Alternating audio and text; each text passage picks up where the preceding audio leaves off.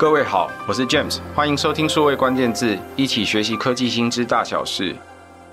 各位现在在用网际网路或者是用手机的时候，大家会看到很多年轻朋友，不论是在捷运啊、高铁上，或者是公车上面，看到他们不停的在划手机。划手机前几集的数位关键字其实就提到一个关键字叫做短影音。那不太意外的，很多朋友大概都很习惯一个新的平台或相关的工具，其他也不新了哦，已经也超过十年以上，叫做 Instagram 或者简称叫做 IG。这个工具呢，在最近其实有非常新的流行。有很多新的格式，或者是新的朋友都开始陆续上到网际网路来，越来越多人开始去使用，所以对很多做品牌或做行销的朋友来说，这听起来是一个比较新的平台，甚至有些朋友的行为还没有都完全转到手机上面来。在这一集数位关键字，我们要要介绍的是为什么很多年轻人都陆续的移到这个全新的平台上。这个平台 IG 到底跟过去的不同的网络平台，例如 Facebook 或 Line 有些什么不一样？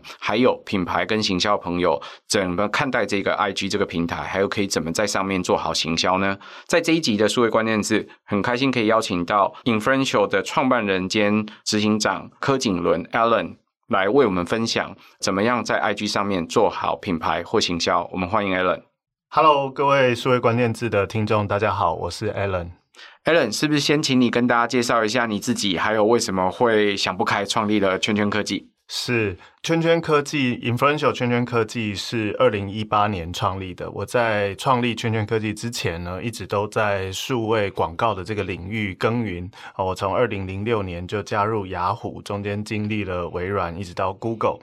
在这一段期间，其实我就发现了。呃，社群媒体或者是社群的这个行为哦，越来越受到欢迎，越来越多人使用哦，所以决定加入这个这个战场哦。那其实圈圈科技在做的事情，就是我们发现越来越多的个人都有越来越多的影响力哦，每个人都有影响力。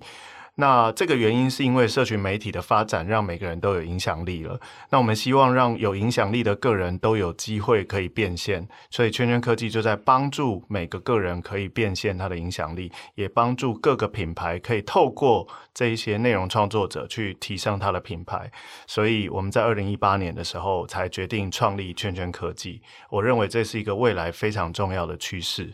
Alan 事实上加入数位的产业，在数位媒体或广告的领域已经超过了十几年以上哦。他刚刚提到的几个不一样的品牌，雅虎、奇摩、微软或者是 Google，其实都伴随着各位的数位生活很长的一段时间。从过去从电脑到笔电。到现在，大家常见的手机或甚至智慧型手机，陪大家一长串的时间里面，有各式各样不同的数位媒体或平台跟相关的载体。从过去我们常见的部落格，到不一样的各种新闻平台，到过去可能有一些朋友还记得的 MSN Messenger，或者是到现在的 Line、IG、Facebook 等等不一样的工具，我想都陪伴了大家很长一段时间。所以，首先要邀请 Alan，是不是可以来跟大家分享一下现在常见年年轻人都会上 Instagram 这个不一样的平台，这 Instagram 有哪一些特殊的内容格式，或者是特殊的使用者行为？好的，那 Instagram 其实就是一个基于视觉图片分享的这个社群平台，所以它顾名思义，它的这个。内容格式就是以图片为主，所以图片是最大宗的。那它透过它的这个特殊的滤镜，帮助每个人更容易的产生图片的内容。那这是一个最大主要的内容。那第二个很大的格式就是现实动态。这现实动态是基于影音的这个格式内容去拍影片的，但是呢，它有一个很重要的这个特性，是一段时间之后就会消失，所以它更着重于当下的互动性跟当下的内容为主。那另外第三个很重要的格式叫做 Reels，Reels 呢就是会留下来的影片。那你可以透过设定去让特定的族群去看到，你也可以设定公开。所以这个是这几年来 Instagram 特别一直在强推的另外一个格式。智慧型手机跟过去上网的各种工具有几个不一样。第一个不一样是它有一个很大的荧幕，所以你通常会特别注意可以看得到的图片或影片。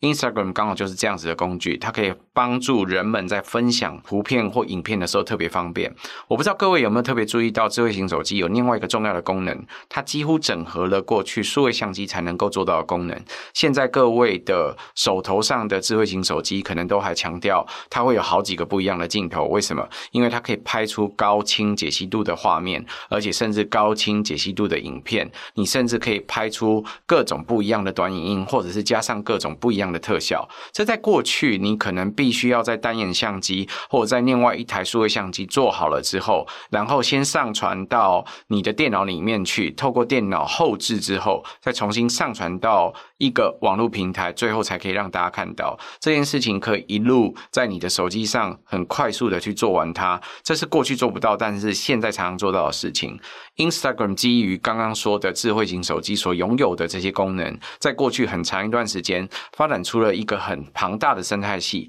帮助很多朋友在线上追踪特定或不特定人的时候，都可以看得到你的贴文、各种不一样的照片、各种限时阅后即焚的各种不一样的影片，或者是各种公开的短影音。Reels 帮助大家可以随时去散布很多不一样的动态。那我也想问问 Alan，对你来说，一般现在常见的品牌或者是电商的朋友，他们如果要在在 Instagram 当面做各种不一样的网红行销，通常常见的做法有哪一些？呃，对于品牌来讲，刚刚提到的 Instagram 一个很重要的，它其实就是你要透过这些内容创作者去把你的资讯传递给你想要传递的这个观众。所以，其实最重要、最重要，它其实就跟媒体的这个角色是一样的，就是曝光。你要怎么样在 Instagram 上面可以得到曝光，是一个最重要在 Instagram 上面最常见的目标。那这个曝光里面，你就要考虑到几个重点。第一个就是你要怎么样可以去设定正确的 hashtag，可以让你的内容被找到啊。因为 hashtag 在 Instagram 上面就是一个搜寻的工具，你必须要有正确的标签，帮助你的内容让正确的对象看到，这是一个很重要的重点。对于很多朋友来说，网红跟过去的想法不一样。是如果你看到的是电视或者是各种影音节目，它可能其实是由制作公司有一个专业的机构，它所做出来的内容。可是网红跟过去不一样，是当如果任何一个人手头上都有一支智慧型手机，他就有机会去拍出他自己的照片、自己的影片，他能够后置直接去上传。所以当人人都变成内容创作者，跟过去不一样的是，有更多不一样的网红，或称作伪网红。Allen，你的伪网红的定义是多少人以下的追踪者称为伪网红？对，以我们的这个平台的定义来说，就是除了最顶尖的那一个那个十 percent 的人，我们讲顶尖的十 percent，其实就是只要你有一万的粉丝以上，都算是很大的网红了哦。所以其实就是一万以下都叫做是伪网红的这个程度。所以，如果你要做好在品牌或者是电商上面的其中一种曝光宣传，你可能就需要很多不一样的伪网红。在目前的数字上的定义上，是以万为分类，以万以下的就叫做伪网红，以万的追踪数以上的可以称为它是可能前百分之十的这些呃巨无霸型的这种追踪者的网红，它可能有些不太一样。所以，对于一般的品牌或者是行销工作者来说，你会建议大家要。常见的这些行销的工作方法有哪一些？呃，实际上对于一般的这个品牌来说，在 Instagram 上面做行销，一个很重要很重要的重点就是你必须要找到对的合作对象，就是这个。内容创作者，你要找什么类型的内容创作者合作？这个是非常重要的。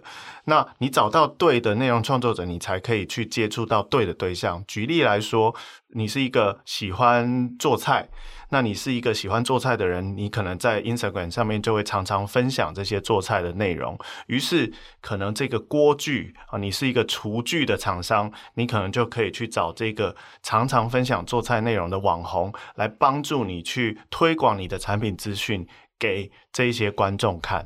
所以以 Instagram 的操作来说，很多朋友呃，如果在做品牌或者是做电商的时候，你在操作这些相关的行销，你可能会透过 Instagram 上面去找很多不同的伪网红，这些伪网红他们可能透过呃分享产品的心得或体验的方式来进行大量或者是精准的曝光喽。没有错，所以其实一个很重要的重点就是你要怎么样可以帮助你容易找得到不同的类别里面的这些网红有谁哦？包含里面我们刚刚提到的，它有不同的这个粉丝的等级哦，比如说你要怎么样去找到三千到五千粉丝，同样都是。在做美食相关内容的人要怎么去找？我们刚刚提到茫茫人海，如果以台湾来讲，可能在这一段伪网红的这个人数，可能要有三百万人这么多。那你要怎么去找到从这三百万人里面找到适合你合作的对象？这个就变成是一个很重要的课题。那既然像现在你刚刚提到有这么多不同的呃朋友，通常都会上到这些 Instagram 上面去，甚至呃很多朋友在 Instagram 上面因为匿名或者是因为呃不同的呃兴趣喜好的关系，可能还不止一个账号。那他们通常在做网红行销的时候，会有哪些迷思，或你会特别提醒品牌或者是电商朋友要特别注意些什么？其实我们讲到网红啊，大家第一个最重要的指标一定是去看哦，那你有多少人追踪？你是这个百万等级的这个网红，那表示你有百万的追踪者。哦，所以最常见一般来去判断这个网红的价值，或者是说这个社群账号的价值，最基础的当然是用这个粉丝数来沟通，但是这也通常更容易成为一个迷思啊，因为当你今天会去找到这个粉丝数越多的时候，你就会认为粉丝越多越有效，这个是一个最常见的迷思。事实上，从圈圈科技这几年来，操作伪网红的经验里面，我们会发现，其实粉丝越多，不见得代表效果是越好。如果我们单纯讲的是曝光的这件事来说，当然你找到一个呃最多粉丝的，你会有最多的曝光效果。可是，当我们今天在考虑这件事情的时候，我们会去考虑我们花了多少这个成本，我们花多少钱去请这个网红来做。我要得到曝光之外，我要怎么去得到粉丝的互动？这个也是一个很重要的重点。曝光跟互动对你来说，在衡量上面，一般人会搞不清楚的迷思是什么？互动是什么意思？互动，比如说以单纯在 Instagram 上面的指标，就是按赞啊，或者是留言，或者是分享。这个互动代表的是进一步的意愿哦。当我今天不只是看到这个资讯，我还有更进一步的意愿。那通常以我们来看，粉丝数越少的网红，反而互动率是越高的。其实这个很可以理解，因为当你粉丝数越少的时候呢，呃，每一个粉丝你可能都认识他，你可能也会跟他互动，每个人留言你都会回复他，所以他的这个互动率、信赖感，实际上越小的粉丝是越高的。但是过去我们可能常常只去观察到说，我要有最大程度的曝光效果，所以我就找越大越大的网红是越好的。事实上，对于曝光效果这件事情来说，确实也是。可是你要考虑的是，你同时付出的成本是更大的。所以我们其实做了一个统计啊，如果我花一样的钱找一百个小的这个网红，你得到的这个互动跟真正的这个认可的这个数量，实际上是要比你单独找一个大网红要来得多的。那对你来说，如果一般我品牌我要在 Instagram 上面做行销，我其中一个想法可能是，诶，我切一定的预算的数量，然后透过这个预算的数量，我去投放。那刚刚提到的说，有一种是百万的网红，也就是说他有百万以上的追踪者，这是呃很巨无霸的巨量的这种追踪者的网红。那这个大概在网红上面已经是大网红，是超级大明星。在一万以下的，可能称为微网红，是比较小的明星。这个。两者之间，它的合作的成本或预算的差距可能就会非常大，所以不见得是越大的网红的合作就越容易或者是越好。那我也可以请教，跟网红要做行销的话，就会很贵，所以很多小公司其实是花不起这个钱，没办法做行销的吗？实际上，我们在国外看到的例子，或者是圈圈这几年看到的例子，有一个趋势是这样的：它通常会是一个搭配。所以过去呢，我们在二零一六年那个时候看到的数字，通常很多品牌它会找一个大网红搭配三个小网红来去做。但这个趋势到了二零二零年的时候，变成一个大网红搭配十个小网红，甚至二十个小网红来去做。那这里讲到了一个重点，就是因为大网红呢。它的价格特别高，所以其实对于一般的品牌来讲，你很难长时间一直都找大网红做，因为你没有那么多预算嘛。那所以通常它会是一个搭配，一波大网红打一个前面的这个大的知名度，或者是它有一个示范的作用，毕竟它还是大网红，所以当它前面打一个示范作用之后，后面你要怎么持续你的温度跟热度，社群的讨论，你就需要靠小网红来去持续的进行，所以就会变成是搭配大网红加上更多数量的小网红来去。做这样子的整体的规划，这个是更常见的。那对于很多公司来说，如果他们找了大网红加小网红，一方面可以做呃大型的这些曝光，然后小网红去维温，然后有不一样的社群角动，去协助他们增加他们的互动率的话，呃，我如果找一定数量以上，比如说百万等级数量以上的热门网红，那他能够达成的追踪数，或者是能够达成的曝光数，就一定会有比较好的效果吗？或者是可以对我带来比较具有保证的销售呢？呃，实际上，其实对于单纯找大网红来说，我们看到，甚至是我自己，我们自己操作的例子。看到的情况都是，对于最后的这个转换效果来说，如果你单纯的只做某一边的话，可能都不会有当下最好的结果。所以通常还是会回到这个品牌整体的规划，你要怎么去更好的利用大加小的这个配合。我举一个很简单的例子啊，就是之前呢，我曾经有过一个操作品牌的经验，那当时呢，我们去找了一个大网红以及很多小网红。来去做操作，那当时候我们会看到，就是以曝光效果来讲，大网红的曝光效果非常的好，底下的回响很多。但是呢，论转换效果来说的话，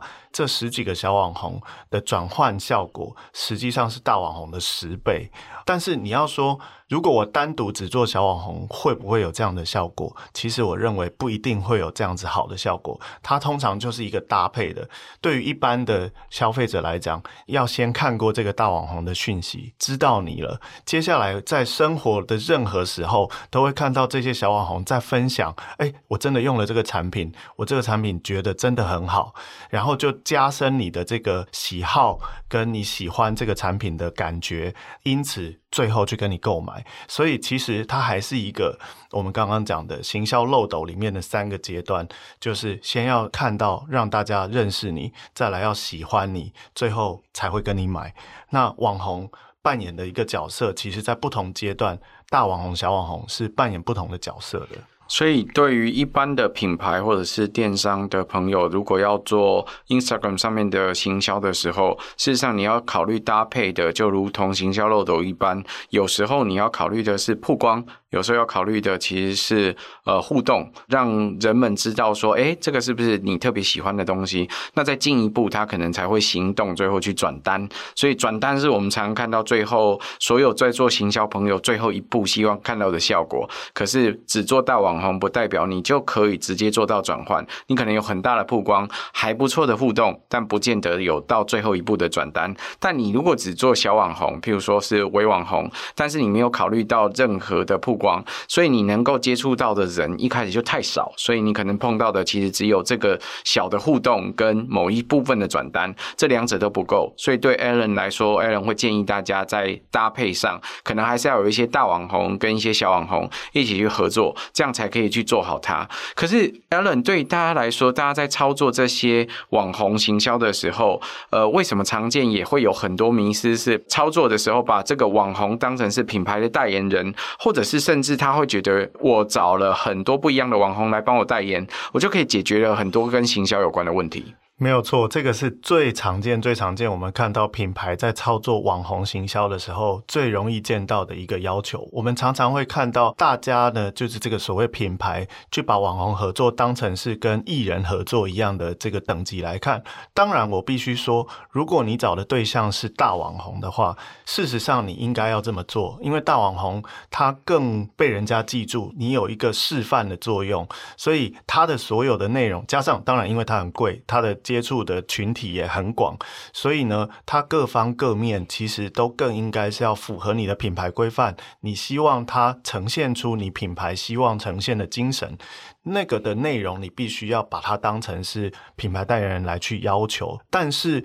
对于小网红来说，它的一个更重要的关键字叫做真实哦。所以当你今天跟小网红合作的时候，如果你的要求全部都变成是小网红，当做是跟大网红一样的这个方法，每个人摆拍的方式都一样，每个人都用一样的角度在讲这个，所有的人看了以后，反而会有反效果，会知道说，哦，这些人原来是拿了钱办事，就一看就知道是广告的这个内容。事实上，对于伪网红来讲，他的角色更重要的是真实，所以你应该要让小网红扮演好他的角色，他会用他的方式亲身的体验。他的感受，去让他的这个消费者跟观众去信服你想要告诉他的这个产品的好处跟资讯。所以，对于内容这个呈现来讲，其实有更好的方式是让这个网红去发挥他的真实内容，会是有更好的效果的。所以对大家来说，如果一般 Alan 会建议大家在碰到这些不一样的 Instagram 的大网红或小网红，呃的时候，你不一定要全部都先把它当成是像艺人一般的品牌代言人来看他。如果是大型的网红，他可能有百万的追踪者以上，因为他的影响力跟流量都非常的大。那你跟他合作的时候，当然他的相对的品牌规范跟相关的素材可能都会更严谨一些。可是如果对应到的是很多的伪网红，这时候他们平平常强调的真实或者是内容感，可能跟大网红或者是一般的这个代言人的做法其实是不太一样的。那也对大家来说，呃，网红行销事实上不是一个万灵灯哦，不是你找了大网红加小网红就可以解决所有你的行销问题，达成你的所有曝光，或者是一定保证能够转单。这其实是需要一连串的不一样的搭配跟合作，或者是甚至是测试才有办法去完成的。Allen 对大家来说，呃，好像常常见。到的一个问题是在跟不同的网红合作的时候，网红都有不同的合作的档期或时间跟默契。那如果以我们自己在看这些内容的生产者或者是内容的创作者来说，他平常也的确啊，每天都有固定的时间在发文，会在发这个限动或者是在发照片。那究竟我应该要选呃比较固定的时间去发这些照片，还是我就是应该先有大网红的曝光，然后再接着很多的小网红曝光？或者是我应该是先用小网红去测试，再用大网红，我究竟应该要怎么去合作，才会有比较好的效果？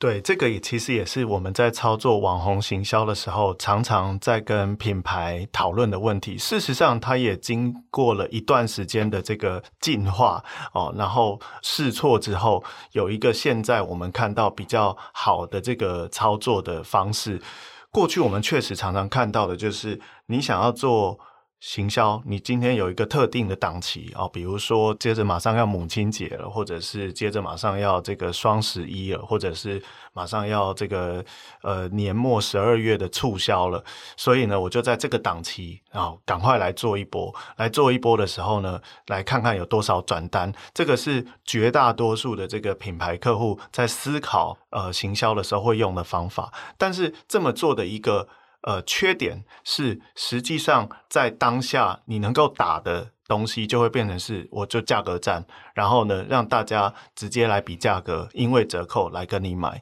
那对于网红行销，我会认为，呃，对于品牌来讲，更大的帮助是让各个消费者平常就能够记住你的这个品牌。当他今天有购买需求的时候，他第一个想到的会是你。哦、就像是。苹果手机 Apple iPhone 做得很好的是，当你今天想到要买手机的时候，你一定不会忘记有这个 iPhone 的这个品牌可以选择。所以，当你今天比如说我作为一个家庭主妇，我想要买一个锅子的时候，你会想到哪个品牌呢？所以，当你今天最后在做促销的时候，它就会落入在比价格、比规格的这个阶段。但是在社群媒体上的操作，我们更强调，尤其是网红，尤其是更多数量的这些所谓伪网红的操作的时候，有一个名词叫做品牌种草。这个种草的意思是说，我要一直去种的哦，我要一年三百六十五天，常常都要一直发生的。这个我举一个例子来讲，大家最近应该都会有这个健身，很多人都喜欢健身。你去做重训，你去健身房健身，只要你持续做，做了一段时间，你一定看得到效果。你要做你的品牌的口碑，持续做了一段时间，你一定看得到效果。但是没有特效药，特效药就是你要折扣，你要牺牲你的利润，不是在打你的品牌。所以，当你今天在品牌上希望得到这样的效果的时候，你应该透过这些网红持续做。那持续做，当然找大网红你很难持续做，所以我刚刚才会提到，我们应该用档期的搭配。你平常的时候就应该维持你的品牌的这个声量跟知名度，到了特定的时候、特定档期的时候，大网红来打一波大的知名度，加上你其他的宣传管道，让你的消费者在做购买选择的时候。当下我就知道哦，这个品牌我看过，我看过这个网红在介绍，所以他会放更多的时间去考虑你的品牌，他才会有一个更好的搭配的宣传效果。今天 Alan 来跟我们分享了在 Instagram 上面常见的有贴文、限动跟 Reels 等等不同的工具。那也因为现在这种追踪特性的关系，有时候追踪是公开或者是匿名的，也有很多朋友会在上面有各种不一样的小号，第二个或第三个也不一样的账号。那另外一个 Instagram 常见的特征是这些贴文或者是短影音里面都会常见有 Hashtag，譬如说台北美食、台北餐厅、台北早午餐，在描述同一个图片或同一个影片，透过体验或各种不同的方式来提供给大家跟曝光或者是转换互动等等有关的方向。那他也提醒大家，在做网红行销的时候要注意很多不同的迷思，并不是网红的追踪者越多就是一定越好。百万网红不见得能够保证你的业绩，可是你跟网红行销也并不是说，呃，小公司就必须要花很多钱才能做得起。你要同时搭配考虑。有跟大网红、小网红都要可以合作，然后有大网红的时候是冲一波，能够快速有大量的曝光，但小网红平时要能够维温，给大家很多不一样的曝光，随时在网络上种草，给大家不一样的这些曝光的讯息，来保持你品牌有一定的特性，才能够在接下来把这个品牌的行销做得更好。今天非常谢谢 Alan 的分享。谢谢大家，也谢谢各位在线上的收听。如果可能，请多帮我们转发、宣宣传或点赞。我们下周再会，拜拜，拜拜。